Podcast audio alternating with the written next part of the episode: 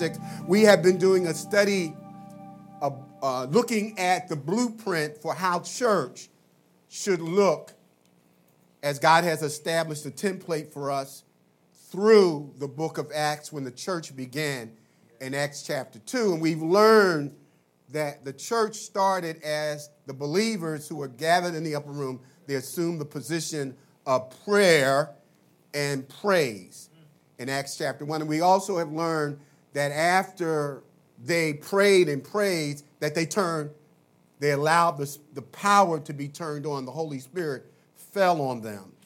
And the church began, and he indwelled. We learned that your miracle is just a prayer away. Your miracle is just a prayer away, and that we should stand up when people try to step on us to hold the truth of the gospel down. Amen? And then on last week, we learned don't play with God's money. Amen? Don't play with God's money. Beginning in verse 1, that was already ably read in your hearing. Now, in those days, when the number of disciples was multiplying, there arose a complaint, say complaint, complaint. against the Hebrews by the Hellenistics, by the Hellenists, because their widows were neglected in the daily distribution. Let us pray. Father, in the mighty name of Jesus, we're grateful to be here today. Have your way, O God. Be glorified, we pray, in the matchless name of Jesus. Amen. Amen. Amen. Amen. Pray for my lovely wife who is here today. She's not been feeling well. Amen. So just grateful that she made it into the house to join us today. Some years ago, I was living in Houston, Texas. And annually, I would go with a group of pastors to the E.K. Bailey Expository Preaching Conference. I hope we can return to that, Pastor Heyman. Or Tony Evans, one or the other. Yeah, we can, the elders can go too. We'll, we'll make it a package deal. we get a discount. Um, one of the renowned expository preachers, if you, like me, I love great preaching. Uh, Joel um, um, Gregory, Dr. Joel Gregory, some of you remember him. He also preached at the Mighty Men of Valor. And so we've had, we've had the top of the line, cream of the crop, uh, servants of God. Uh, he shared, uh, he, he, he, he lifted up a book, and it was a huge book that had been completed by a group of biblical scholars. It was an archaeological study of the Bible. And he said, and by archaeological, I mean a study of men, finding bones and, and trying to confirm what is found with what the scripture teaches. He said, See this, see this book and others like them will not exist in the very near future as a primary tool for believers to reference, to learn about the history of the Bible. And he said the reason is because of this new thing that is making its way around the world called the World Wide Web. Now, that was in 1969 uh, when the World Wide Web started, but it was just beginning to become popular. You remember AL, AOL, and some of us may still have that. And uh, anyway, he was saying that the internet basically was going to replace scholarship and people making a commitment to go to school and to learn. And I had no clue about what he was talking about. I didn't know what the World Wide Web was. And what a computer was even back then. Only to discover that what he predicted has now come to pass. Most people that profess to be Christians, or let me put it like this many of those who I'm aware of, their first go to when they had questions about life is no longer to open up their Bibles, but to do a Google search. I was shocked to discover that every second of the day, there are 99,000 Google searches that are initiated. And over the period of one day, there are 8.5 billion inquiries on Google done. And I think it's just in, it's not in, just in America. And so, what he prophesied has come to pass. And for some of you who are like me, I do not engage with social media that often. Uh, but I understand that it would be to the detriment of the church if we minimize it. Because people are referencing the internet through Google, through TikTok, through Twitter, before they will even consider what the scriptures have to say. Now, while it's not necessarily wrong to use computer information to gather facts, it should not be for believers our first go to when we're trying to learn about what God expects for us in terms of how we live. The Bible says that we are in the world, but we're not to be of the world. Be not conformed to the world, but be ye metamorphosized, be ye transformed by the renewing of your mind, that we may prove that which is the good and acceptable will of God. And so we want to study to show ourselves. So Google's fine, but it should not be our primary reference.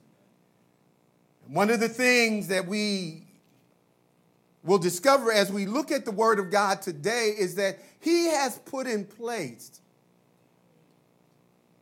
an organism called the body of Christ that helps us, that is, that, that exists for the very reason to help us to deal with life's issues. Anybody know that we got issues? Mm-hmm. Mm-hmm. We bring a lot of baggage into our relationship with Jesus Christ.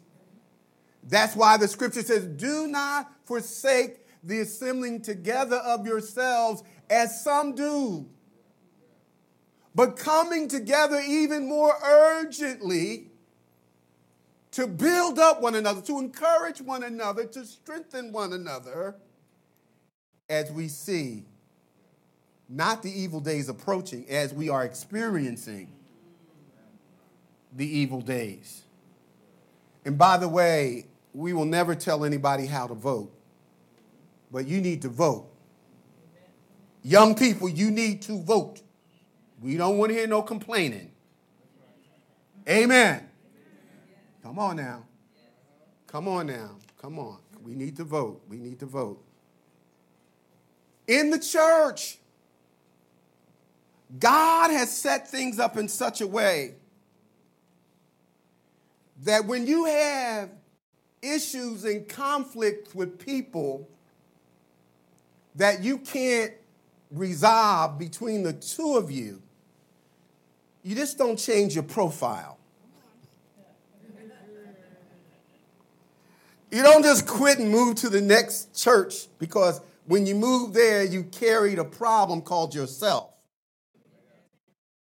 If, if you're able to change church and leave yourself where you were, then now you may have a good chance to get a fresh start. But if you go, you're taking the same problems, or because you didn't deal with the problems in a biblical way, you're going to face the same kind of people until we learn how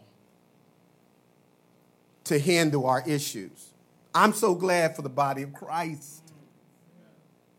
I'm so glad that even though my thoughts are not his thoughts and my ways are not his ways, because as the heavens are higher than the earth, God's ways are higher his thoughts higher than mine, we can come together as brothers and sisters in Christ and we can work it out. Somebody say, We can work it out. Scripture says, In those days, the church was multiplying. But there arose a complaint. There was a complaint. The church is growing and people are getting saved and donations to charitable for charitable offerings. No one was lacking. They had all things in common, but they still had issues there was conflict in the church. There are all kinds of personalities that come to church. There are extroverts and introverts. There are people who are searching for who they are and so forth. But when we come to the place that God has established for us to get the help that we need, we find that it's available. The first thing I want to consider with you as we look at this passage is that problems that Christians cannot solve on their own, issues that you have with people, you should bring them to the church. You should bring them to the church. That's one of the reasons I believe that so many crimes and anger. I was um, at my favorite place again, Kentucky Fried.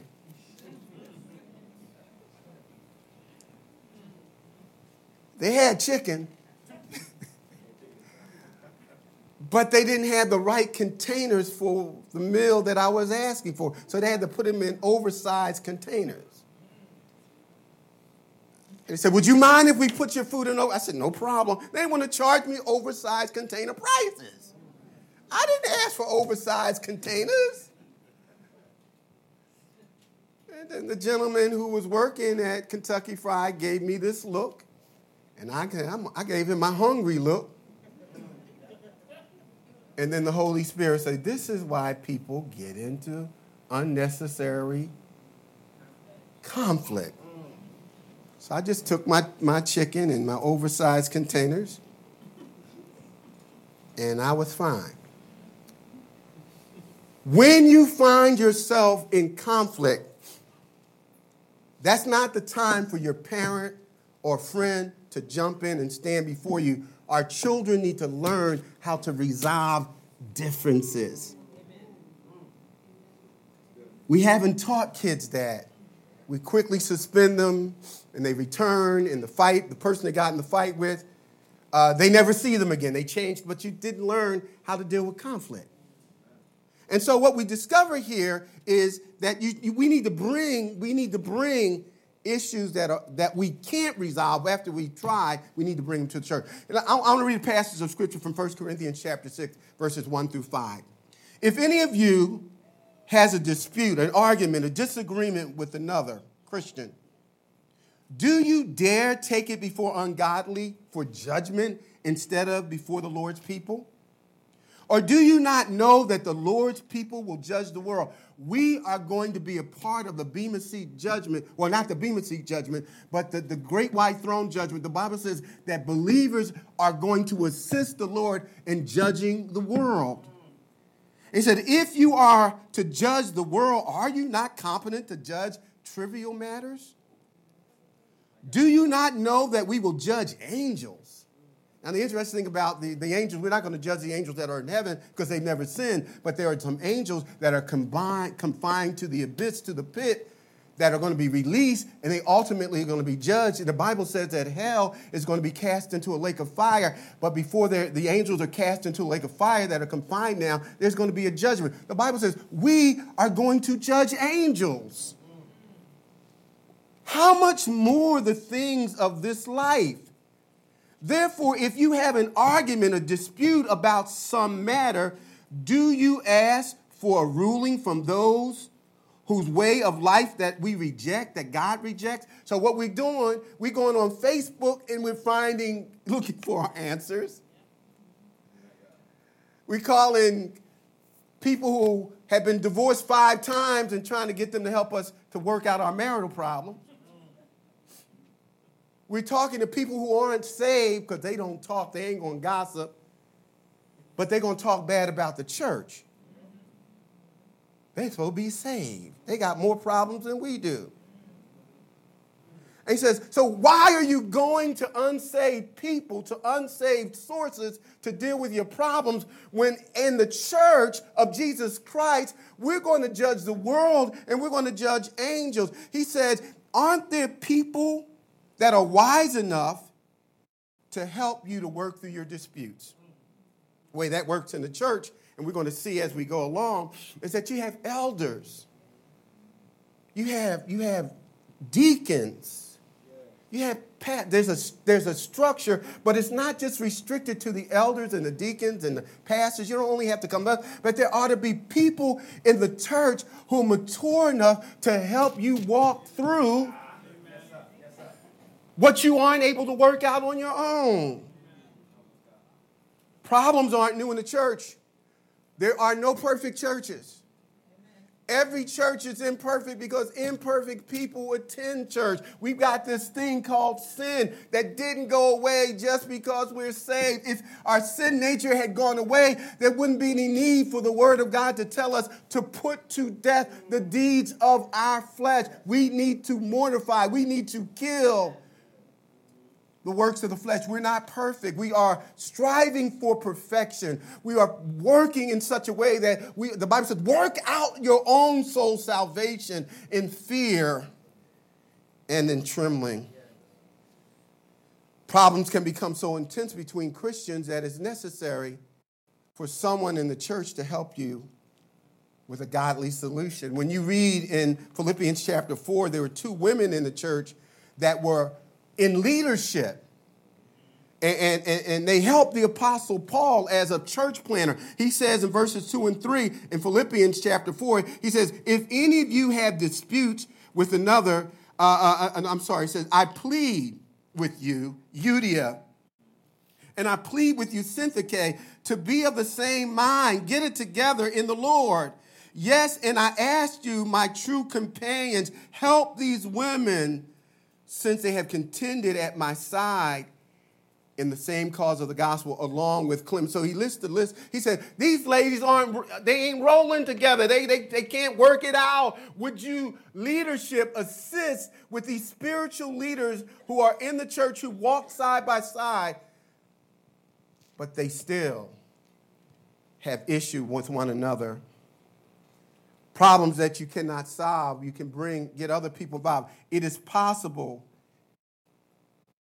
that God can deal with whatever you're, whatever you're going through. The Bible says in Galatians chapter 6, verses 1 and 2 says, Brothers and sisters, you who are spiritually mature, you who are walking in victory, not perfection, if you're waiting to be perfect to help people, you'll never help anybody.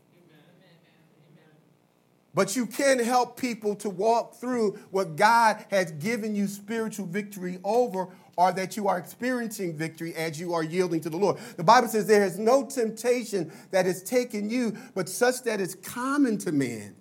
God is faithful. He will not allow you to be tempted above you're able to bear, but with every temptation, He'll make a way for you. In other words, the temptation that you're going through, the conflict that you're in right now, somebody else has gone through that before. And God has placed a way of escape, and that way of escape is often somebody in the church who's spiritual. We look for people to take up our reproach. Did you see the way she looked at me? I know she didn't walk past me without speaking. I, I, I, I, they just don't like me. If they liked me, they would make more noise when I come in the room. I need a standing ovation. And so when we get like some folks, you ever see the, the football team, they're huddling?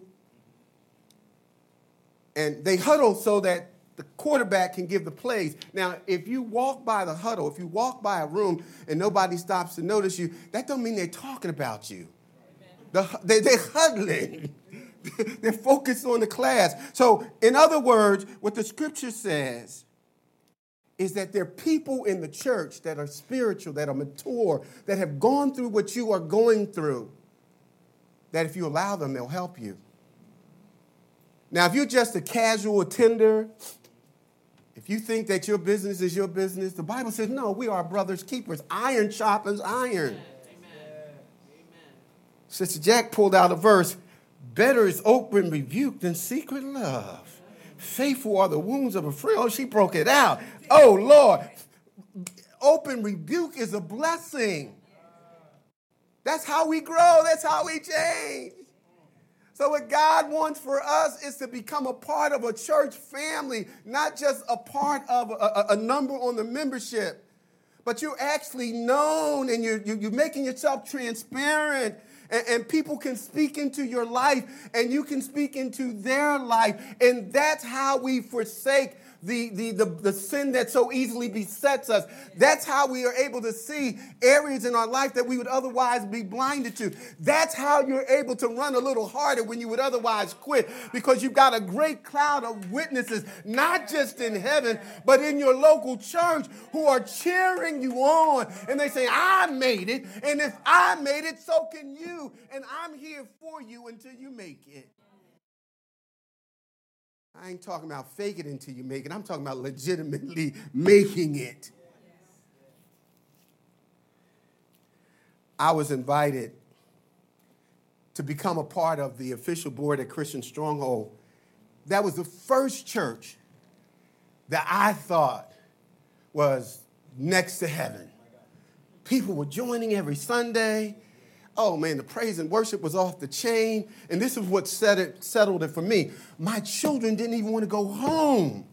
After church, they stayed all day. We never had to worry about we going back. We, we had an evening service. We, when we went back to church, the children were already there. They loved the church.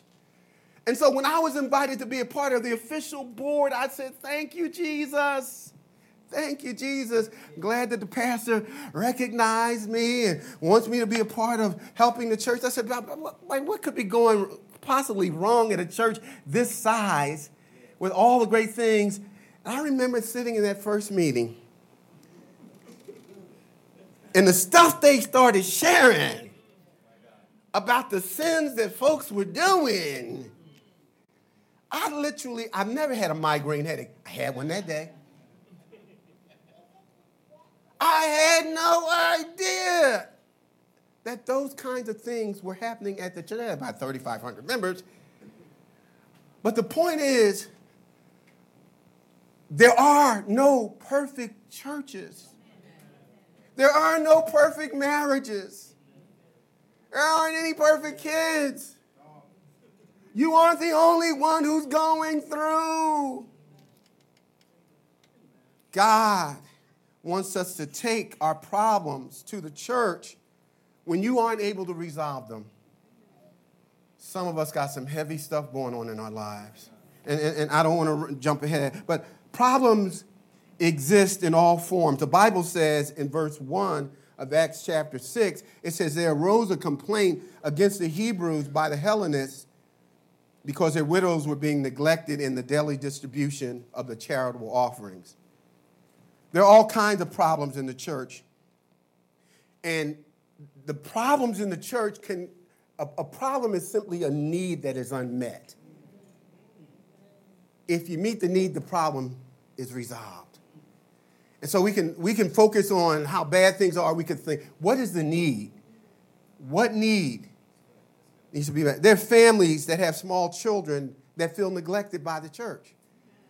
So they don't come. I'm not bringing my children on Sunday, so I'm going to be wrestling with these babies trying to hear a sermon.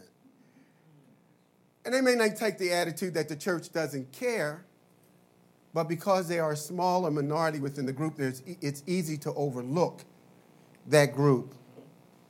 They're single parents who have limited resources. They're people who are having, having relational problems in their marriage, newly married people who are learning how to be married, but we have to pretend that everything's okay when it's really not okay, but you don't feel comfortable to tell anybody because if you do, then it seems like things are worse than they really are. There are people who come to church who are struggling with insecurities. You don't like the way you look. You don't like how you're questioning your intelligence. You're questioning your sexual identity. You're questioning uh, the, the purpose and will of God for your life. Some people have clinical and chronic depression. Some people have come to church with suicide ideations. There's some brothers and sisters who not just this is not a, sin that is only, uh, it used to be, so we emphasize men who struggle with pornography. Issues, not just for men, but for women who having bachelorette parties and inviting uh, uh, strip, strippers. Mm-hmm, yeah, mm-hmm. Coming to church, but they're gonna have their they're gonna have their final hurrah before they get married millennials and Gen Zs who don't know where they fit. The church is, acts too old, the world acts too wild. And so they're in between in terms of where do we live out our faith. And too often we're trying to force Gen Zers and millennials into our structure, and the only thing that matters are the fundamentals. The methods can change. We don't have to wear three piece no more.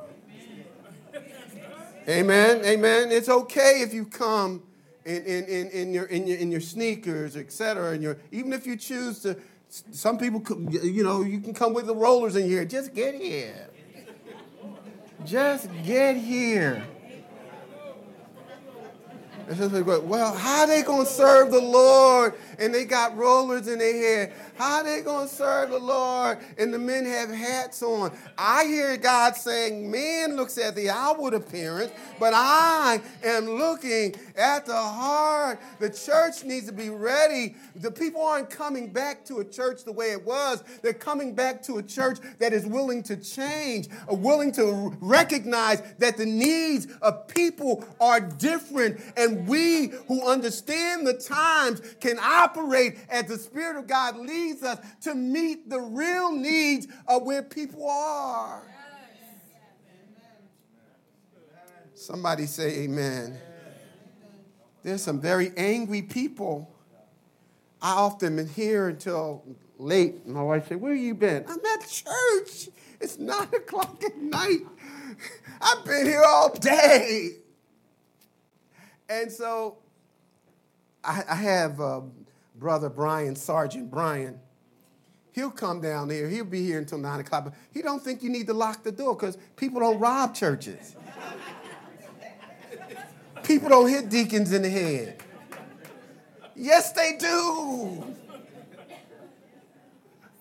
The Bible says, be as wise as serpents, but as harmless as doves. We got a deacon sitting in the back right now that's ready to take on whoever comes to the door. Amen for Deacon Harrell. Amen. Amen. I'm watching you because I'm closest to the door, brother. God bless you. The shepherd will live to preach another. the elders are spread out waiting to jump and take a bullet.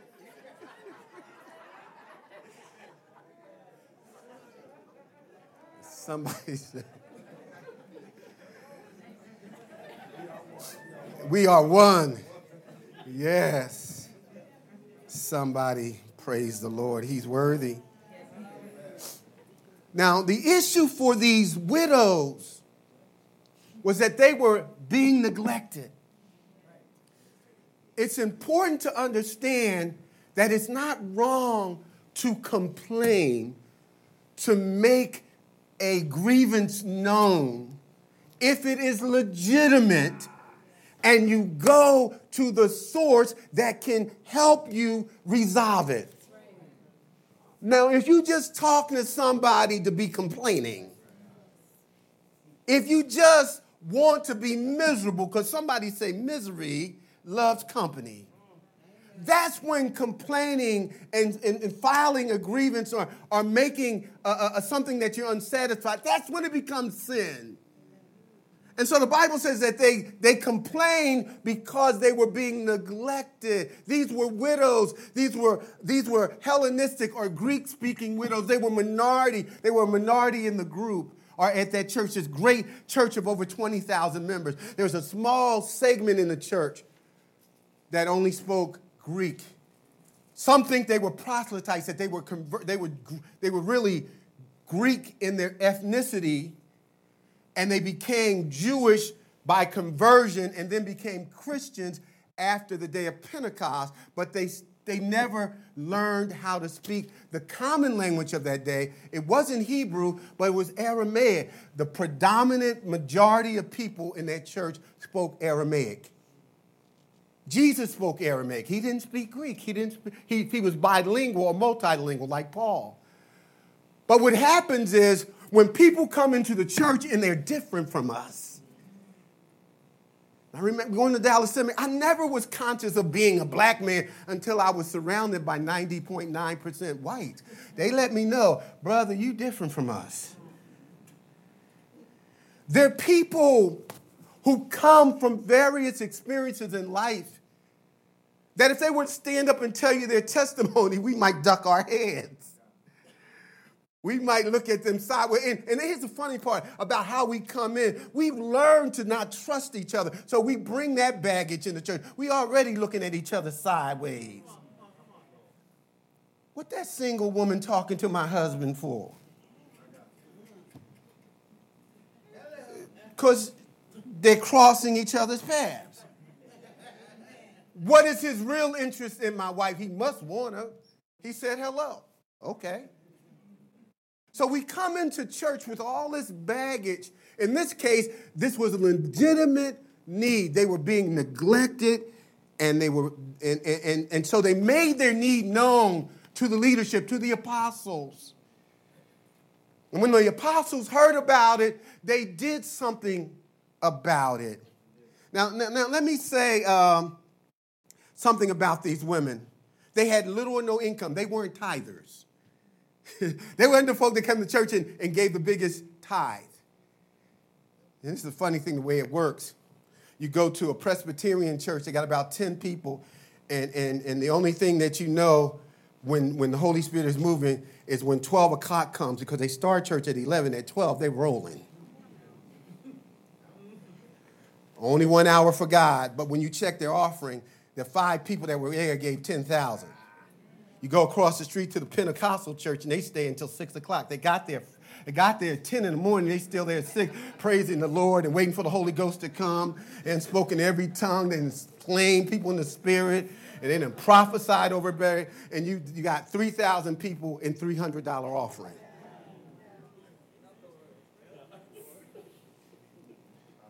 These weren't tithers. These women didn't have husbands, their husbands had died.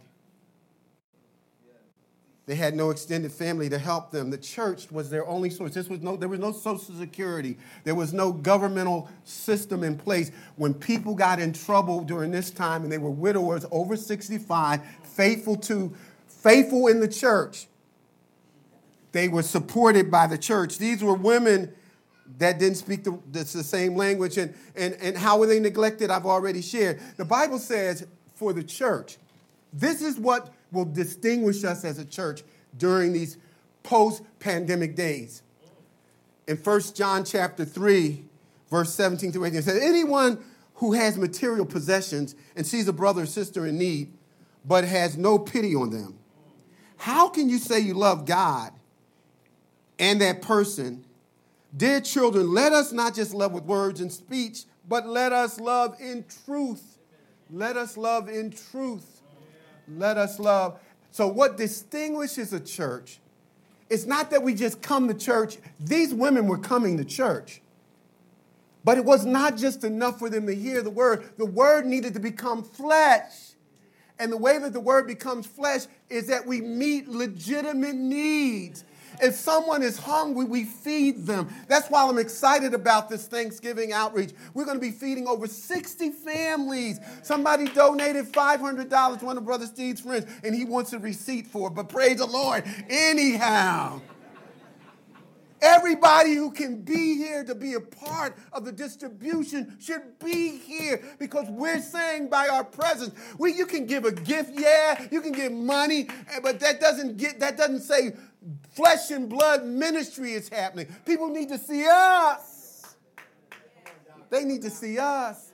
So when these baskets are given out, we're waving, we're, we're expressing the love of Christ.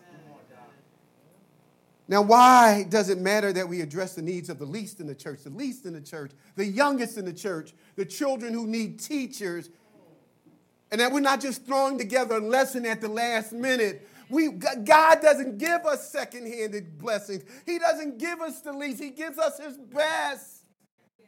Every good and perfect gifts come from the Father of life, in whom there is no variation. He changes not. He's the same yesterday, today, and forever. God has God been good? Has He blessed you? Has He ever shortchanged you? God said, Nothing good will I withhold from them who walk uprightly. He has blessed. He said, I have come, Jesus said, to give you what? Life, and to give you life. How much? More abundantly. That's how God blesses. We should do no less. Jesus said in Matthew chapter 25 through 30, verses uh, 37 through 40, He said, When you have blessed the least of them, you have done it for me. We ought to be looking out for people in the church who are saying nothing, who are quiet, who, who, who, who, who are trying, if they could, to be invisible. It doesn't mean that they're hurting. Often they just don't know how to relax around people because they don't know how to trust anybody. If there's anything that the world needs now, are real life living examples of the love of Jesus. We live in an evil world. People need to see the love of Christ, and that is appealing. That will draw them to this family.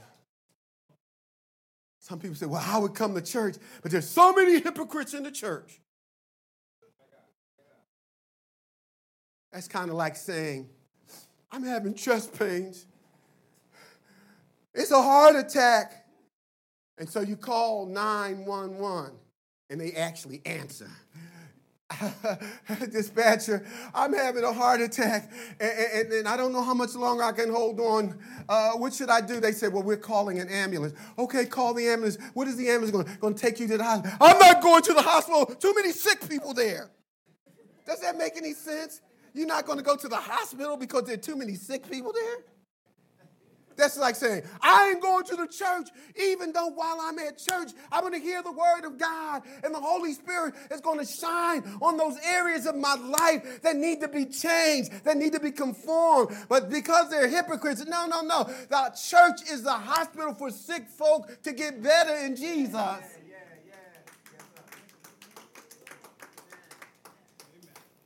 Church is a pearl of great price. Somebody say amen. amen. Problem must be handled biblically. Folks start telling you, well, my mother said, and this is how we do it. Listen what the scripture says that, that, the, that the apostles, the 12 of them, called the membership of the church. And so the problem was first solved on the pastoral level. The apostles called the members together. Then it's congregational. And then the congregation was instructed choose from among you seven servants, seven deacons. And so they chose seven. So this was organized. When you talk about where you're going to join the church or going to let your family be uh, uh, uh developed, you need to know can they deal with the issues that are going on with my family right now? Do they have structure? Do they have godly leadership? Does the leadership match what the scripture said? They started with the pastoral level, then they did the, the, the, the congregational and individual, and they chose seven. And then the seven were brought before the apostles, and the apostles approved. And once the apostles approved that the seven, then they then they went through a process of, I believe they got trained. And after they were trained, the Bible says that the apostles laid hands on them. They ordained them. So then there was structure in the church to deal with their issues. There was structure in the church to deal with their issues. Somebody say amen. amen. We need we need to be a part of ministries that are not just thrown together. Everybody, I'm a pastor now. I'm a bishop. I'm a cardinal. What is a? I already talked. You know, I'm a cardinal. I'm an apostle. I'm working towards becoming a pope. I didn't even know popes existed in the Protestant church, but we're moving in that direction. People going online and ordering degrees. I'm doctor this or doctor that. You better watch who you are following, who you're listening to, you, who you expose your family to. You need a church like the one that's the New Testament church. They had structure, godly leadership, a congregation that was, cons- that was consulted, a congregation that was submitted to the leadership that allowed the, the ultimately the decision was not the congregations, it was the pastoral leadership, it was the elders, it was the pastor. They made the final decision about who served as a deacon. And have, being a deacon is not just a title. It's not just wearing a nice suit. It's not just sitting up front and nodding and, and, and, and on, on, first Sunday and fighting over communion. And it's, it's, it's, the, the word actually means working with your hands in the dirt, meeting legitimate needs. The church is hurting.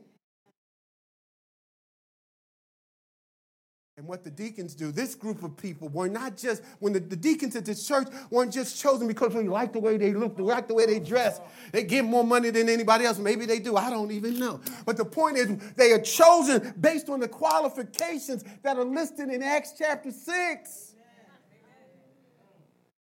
And in case you didn't know it, all of you who are part of this ministry, you have a deacon, you have a deaconess, a servant who works with his hand in the dirt. You have a deaconess that is available to help you as you're working through your family issues and to assist the pastor in particular. Which said that we, the pastor said, we are going to give our, my, he said, we're going to give our attention to preaching and praying. And the deacons handle the physical needs of the church. But that doesn't ignore, as we look into First, uh, First Timothy chapter 3, that the deacons actually were gifted in teaching, gifted in counseling. Somebody say amen. amen. Now, what, look what happens. Problems aren't new. Problems should be addressed by spiritual people. God wants us to, to, to, to, to recognize that the church is here for that issue. But watch what happens. Power is released when problems are handled biblically. Listen to what the scripture says in verse uh, 6. It says, So the word spread, verse 7. The number of disciples in Jerusalem increased rapidly, and a large number of the priests became obedient to the faith. And then it goes on to say that Stephen, one of the deacons, performed signs and wonders when people's lives are being, being, being ministered to through the word of God and issues are being solved biblically, God releases supernatural power. Souls get saved. The word is spread. And even people that are from different faiths decide, I'm turning away from Judaism, I'm turning away from Islam, I'm turning away from Buddha. Because what I see happening at the church, people deal with real issues from the word and their lives are changed. And then God begins to do signs. Yes, signs and wonders. Yes, I'm almost finished. Let me just share some practical things that you can do to assist you with dealing with, with issues within the church. The first thing is this write this down Continue to come to church where the word is being preached and God's people gathering. The widows, even though they were being neglected, they never stopped coming to church. Don't stop coming to church because somebody didn't acknowledge you because you have a conflict with somebody. Continue. Well, you had a bad night. You know what you did Saturday night. So you no, no. Get yourself out of that room, out of that bed, out, come from the casino. You know, you lost all your money, you had nothing to tie, but still come to church. Give me some of that 1. billion, 1.8 billion dollars in Jesus' name. the wealth of the wicked belongs to the saints of God. I ain't gambling, but I'll take some of yours.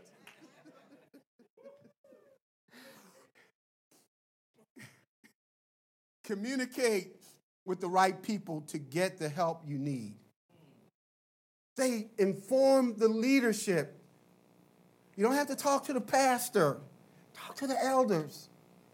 Talk to the deacons. Talk to the deaconesses. Talk to spiritual women and men in the church about what you what, what's going through. So communicate with the right people.